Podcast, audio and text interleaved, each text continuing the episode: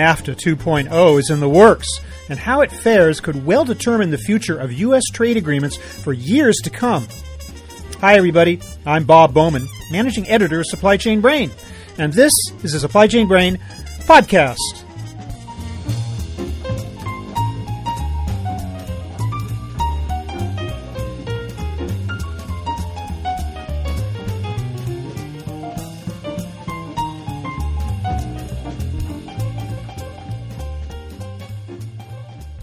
We've gone back to the drawing board with the North American Free Trade Agreement among the U.S., Canada, and Mexico.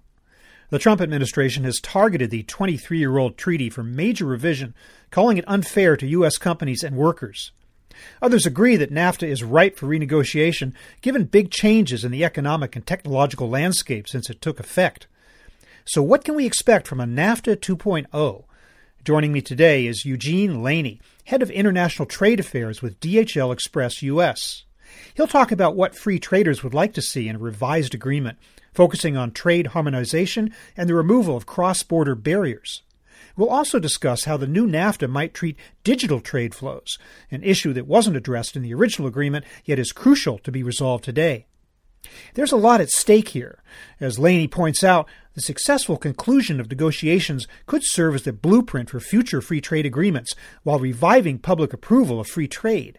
And failure could have the opposite effect. So here is my conversation with Eugene Laney.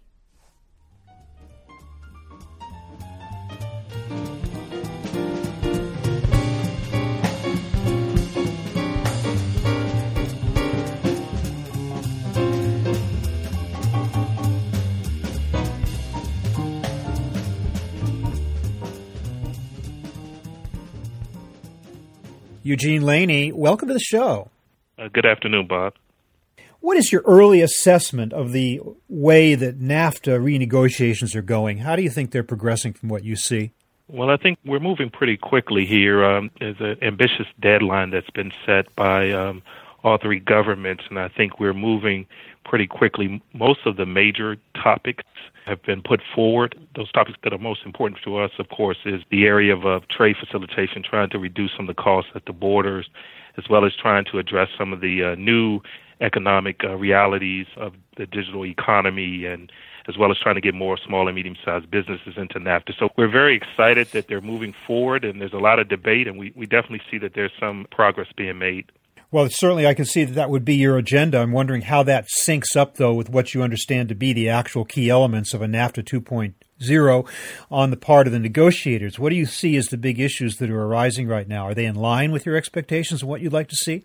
Yeah, so walking in, we sort of had, I would say, five key elements that we were hoping to sort of get out of NAFTA 2.0. One is, of course, improved trade facilitation. There's a recognition that there are some barriers at, at the border of the movement of goods, particularly low value goods, in the form of finding ways to move some of the e commerce goods that are less than uh, $800 across the border. Canada has a $20 de minimis, which is the uh, level for where you can charge taxes and duties. Uh, Mexico has a $50 de minimis. So we want to sort of raise that up to allow some of the more low value goods to get across.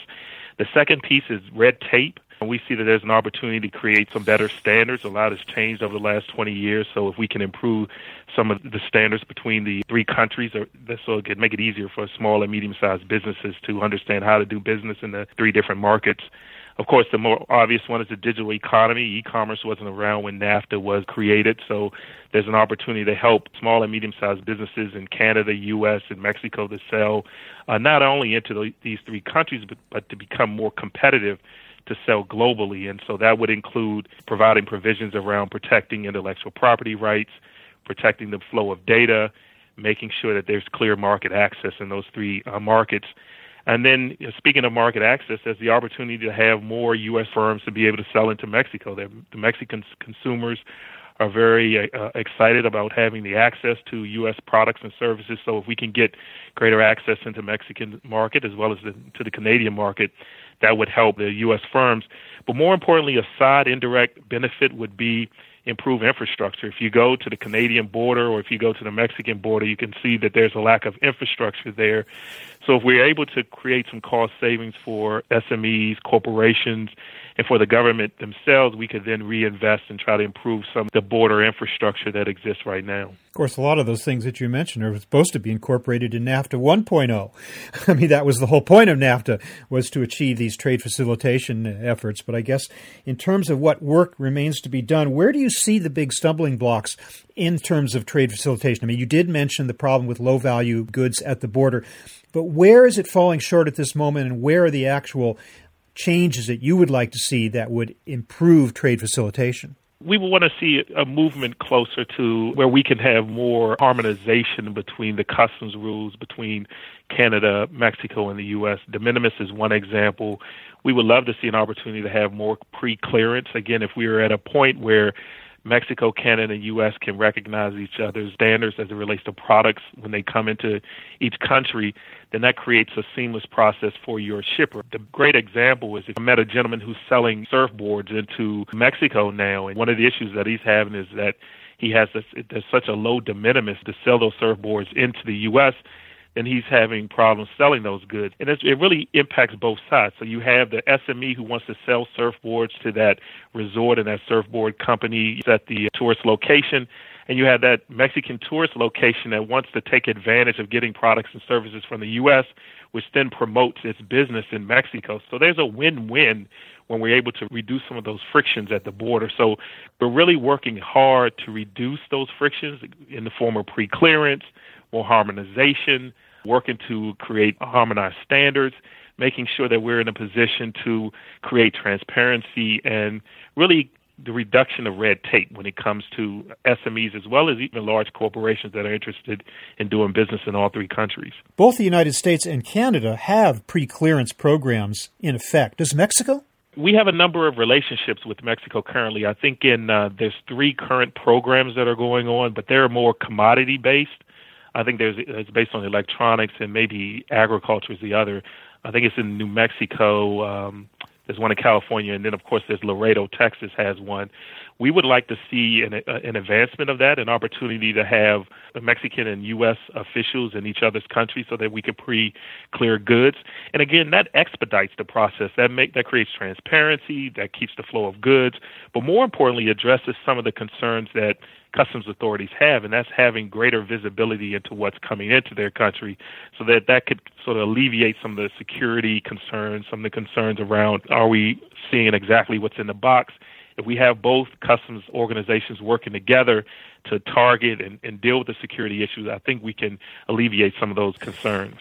But you say you have these individual relationships. It doesn't sound like Mexico has the broader pre-clearance program that the U.S. and Canada both have put into effect over the last few years. Is that correct? That's an opportunity for improvement, and, and they're very interested in learning more about how that's worked for the Canadians and for the U.S. And so I think that's definitely an area where there's common interest in there because Mexico recognizes that they can alleviate some of the frictions at their border, then that would then reduce costs and allow their Mexican customs authorities to focus more on the unknown shippers. So you have trusted shippers that are out there, then you have the unknown shippers, and if you can spend more time focusing on the unknowns, then that can reduce some of the concerns that you have out there. You talk about the de minimis rule, which I believe is the amount at which items begin to be eligible for NAFTA preference.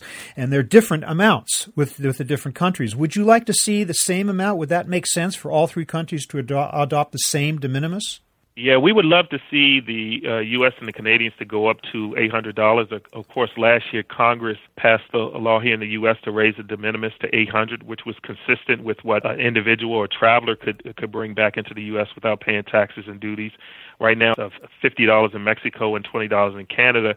We would like to see them move up to 800. We would also like to see Mexico move their informals up to 2500 Canada and the U.S. agreed to go up to $2,500 for informals. So we would like to see Mexico move up to that level for us. So it's definitely an opportunity to sort of create a level playing field in North America. It, would make us more competitive as it relates to how we compete with Asians in the European marketplace. So I think it's a win-win all the way around. One of the biggest sticking points of the original NAFTA related to transportation, specifically trucking and the access of Mexican truckers into the United States. That was sort of solved uh, late in the day. Do you believe that that's still an issue? Is that still on the table? we still have a lot of interest in that issue. It's a very political sort of debate. I remember being involved in this issue for quite some time.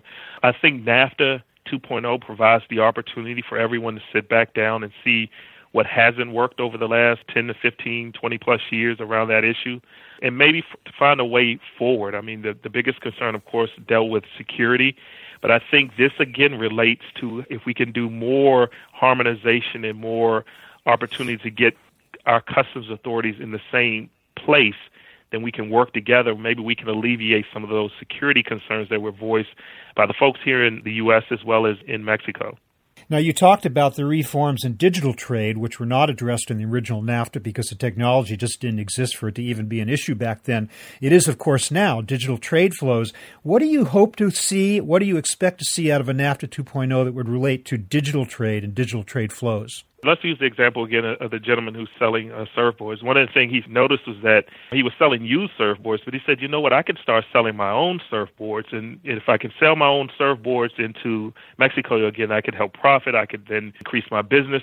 But one of the concerns he had was that if I start selling my own surfboard into Mexico, will my patent be recognized there? Will someone steal the data, the information that I'm sending over there? What does this mean as it relates to me getting access to the retailers over there? All of that really rolls into the digital economy, the idea of the movement of information, the movement of products, logistics, housing that data, having access to your consumers that you're trying to sell goods to. And that wasn't around back in 20 years ago. And so it's a huge issue now because we're really growing within the e commerce environment where we're having small and medium sized businesses, as well as Joe Schmo in his garage figuring out ways to sell into Mexico and Canada. But the thing that keeps those folks up all night is if they've come up with the new sort of bike pedal, if they come up with the new surfboard or the new way to glue sesame seeds to bagels, if they sell that into another country, will that country protect their intellectual property? Will they be able to sell it seamlessly without having their data taken away? Are there encryption rules to protect the data that's being sent over there? All of those issues are rolled into that new digital economy, the, the movement of information, the movement of, of goods and services, and more importantly, how those goods and services are protected under an IP environment or under a market access environment. Well, true, but intellectual property in and of itself is not exclusively a digital issue, and we've had that issue uh, with manufacturing IP with China for decades. So I'm wondering, had that been an issue among the NAFTA signatories? That were there any concerns over IP, whether including the digital universe or outside of it? I think there's two things. One, there's a recognition that we want NAFTA 2.0 to sort of be a best practice as we move forward and look at other FTAs. So everything is on the table now. So there are a lot of issues that you would say, oh, it may not be an issue between Mexico, Canada, and the U.S., but what we're trying to do is create almost a global best practice where we could then take NAFTA 2.0 and say, hey, this could be an opportunity for us to improve trade between a, U- a U.S. Japan free trade agreement or a U.S. and EU free trade agreement.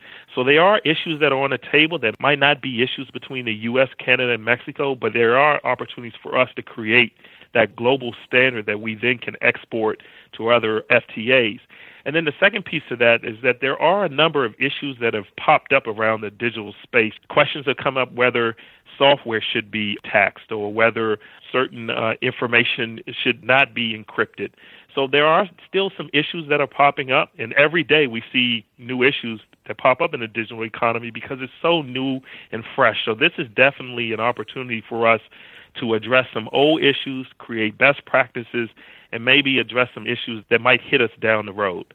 Digital was a big deal in the negotiation of the Trans Pacific Partnership, which, of course, the United States pulled out of and this is no longer a, a, part of. But it was a big subject to the point where the TPP signatories came up with what were called the Digital Two Dozen priorities to encourage the free flow of, of digital trade could those priorities, eh, maybe even literally the digital two dozen, could could they be ported over to NAFTA in as a whole, or do they serve as a good model for us to draw on in building those into a new NAFTA?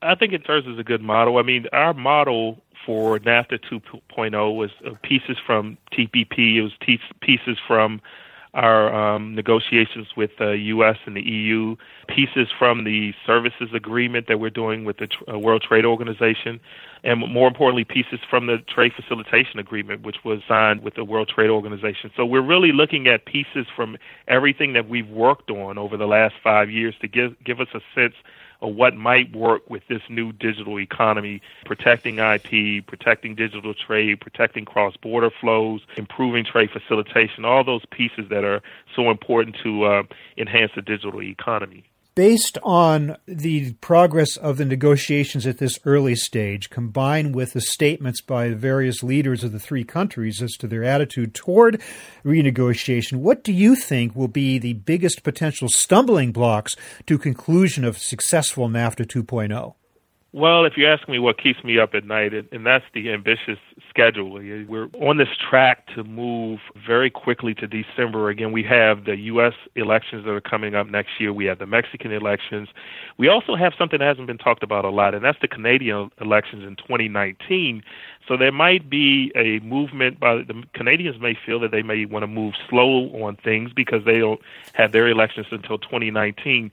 So I think there's some external political pressures that might impact schedule that we have and, and the other part of that is how much can you really get in with an ambitious December deadline? And so we want to make sure that we get all of our issues in, but we don't want to put the issues in too quickly that we haven't crossed our T's and dotted our I's and ensured that we've dealt with some of the um, disputes and some of the agreements in a way that at the end of the day it will help both Mexico, U.S., and Canada. So the deadline really worries me, keeps me up at night, but we will keep working and it's and it's great to see that there's a focus on it. There's a definitely a laser focus to address every issue and that's very positive. Well, we in the United States came roaring into this with the idea the administration said to a large extent, well, why don't we just draw some of the elements from TPP? Why don't we move quickly on this? Why don't we, why start from scratch? Whereas I got the impression that Canada and Mexico were saying, uh, hold on. we're not necessarily on board with that concept. We might want to revisit a lot of these issues from the beginning, making it very difficult to meet that deadline, even if, as you say, all three countries are, at least on the surface, dedicated to the concept of meeting the deadline. It sounds like Canada and Mexico might want to delay this a little longer. Do you get that feeling, or is that not a, an accurate read of the situation? What I've read from everything that's come out the last few months is that everyone is definitely moving in a way to address the major issues. There's a recognition that a lot has changed over the last 20 years, and there's a real opportunity to fix some of the problems of the past, as well as to position each country in a way that they're ready for the future. Each country has recognized that this, the digital economy is here and is growing. And there needs to be standards, there needs to be harmonization, there needs to be uh, regulations and legislation to address any concerns that might be born out of this new digital economy. There's also a recognition that politically, it would really, if we're able to fix NAFTA, then that really creates the energy to move towards greater free trade agreements, whether it's a U.S. EU, U.S. Japan, or whether it's a Canada wants to do free trade agreements with other countries. Mexico is also interested in doing agreements with other countries. So this is, has really re-energized the idea of how can countries come together to create global standards that would then advance trade at the end of the day provide economic opportunity for all the countries involved certainly in theory, but I wondered if you are also somewhat concerned about what appears to be a general public attitude turning against trade in the last few months or year, based in part or fueled in part by candidate Trump's comments on the campaign trail basically slagging the concept of trade in some places, talking about unfair trade, and even now, even though the administration supports a new NAFTA negotiation, still kind of on the fence about the value of trade in general. And, and I'm wondering, do you think public sentiment is there to push this forward, or might it serve as an obstacle as well? Well, I think that there has been a rise in, in, in economic nationalism. I mean, we see it all across the globe with Brexit, what we saw in the U.S. elections, we're seeing in, in, in Asia and other countries.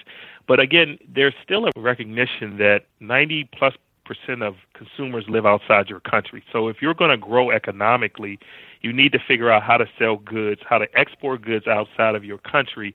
And the best way to do that is to try to figure out how to open up new markets, how to reduce barriers in trade, and really figure out ways that you can create the next Apple, the next Carrefour, the next company that starts off with Joe Schmo in his garage and then becomes this huge 5,000 person company, how that occurs is you selling goods outside of your country. But I say all that to say that you that there's still a recognition that you have to take care of home, and I think that's what emerged from Brexit and the U.S. elections is that there were so many people here in the U.S. and the U.K. and other countries that felt like they were left out of that economic revival that occurred through globalization, and they wanted to receive the benefits from that. And so, folks like Trump and the folks in the U.K. are working really hard to figure out ways to bring back some those rewards back to communities, the suburbs, and other communities that were left out of that. And I think you see that. You see it in places like Detroit. You see it in Ohio, where manufacturing is coming back, and those man, that manufacturing is then selling goods outside of the U.S. And you see it where people have who have lost their jobs are now creating companies out of their homes to sell goods all across the globe. So you definitely see where communities are starting to take advantage of trade, but there's a lot of work for us to do and try to educate communities on the importance of trade.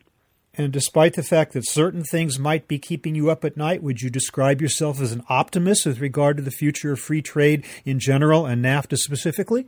I'm an optimist. Every time I meet someone who's come up with a great idea that they're selling something on the internet via e-commerce, you just can't even imagine some of the um, the great stories that are out there. And you use the internet, you can sell a good any place across the globe, from your home or from your office or from a large corporation. That sort of encourages me that trade is, is headed in a good direction, but we just have to sell the benefits better to local communities. Well, it looks like we won't have to wait too long to find out, just a few months ahead before we uh, discover whether this is going to be a successful renegotiation or not. But in the meantime, Eugene Laney, I want to thank you so much for sitting with us and explaining to us some of the uh, fine points of the NAFTA renegotiation and the outlook for free trade in this country. Thank you very much for being with us. Thank you, and I look forward to speaking to you a few months from now when the NAFTA deal is sealed, hopefully.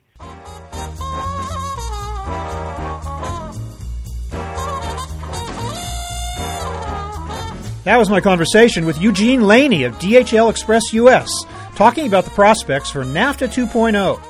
We're online at www.supplychainbrain.com, where we post a new episode of this podcast for streaming or downloading every Friday. You can also read my think tank blog, watch thousands of videos, and access all of our other content, including the digital edition of our magazine.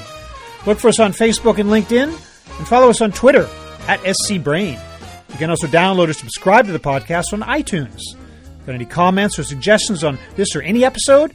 Email me at rbowman at supplychainbrain.com. See you next time.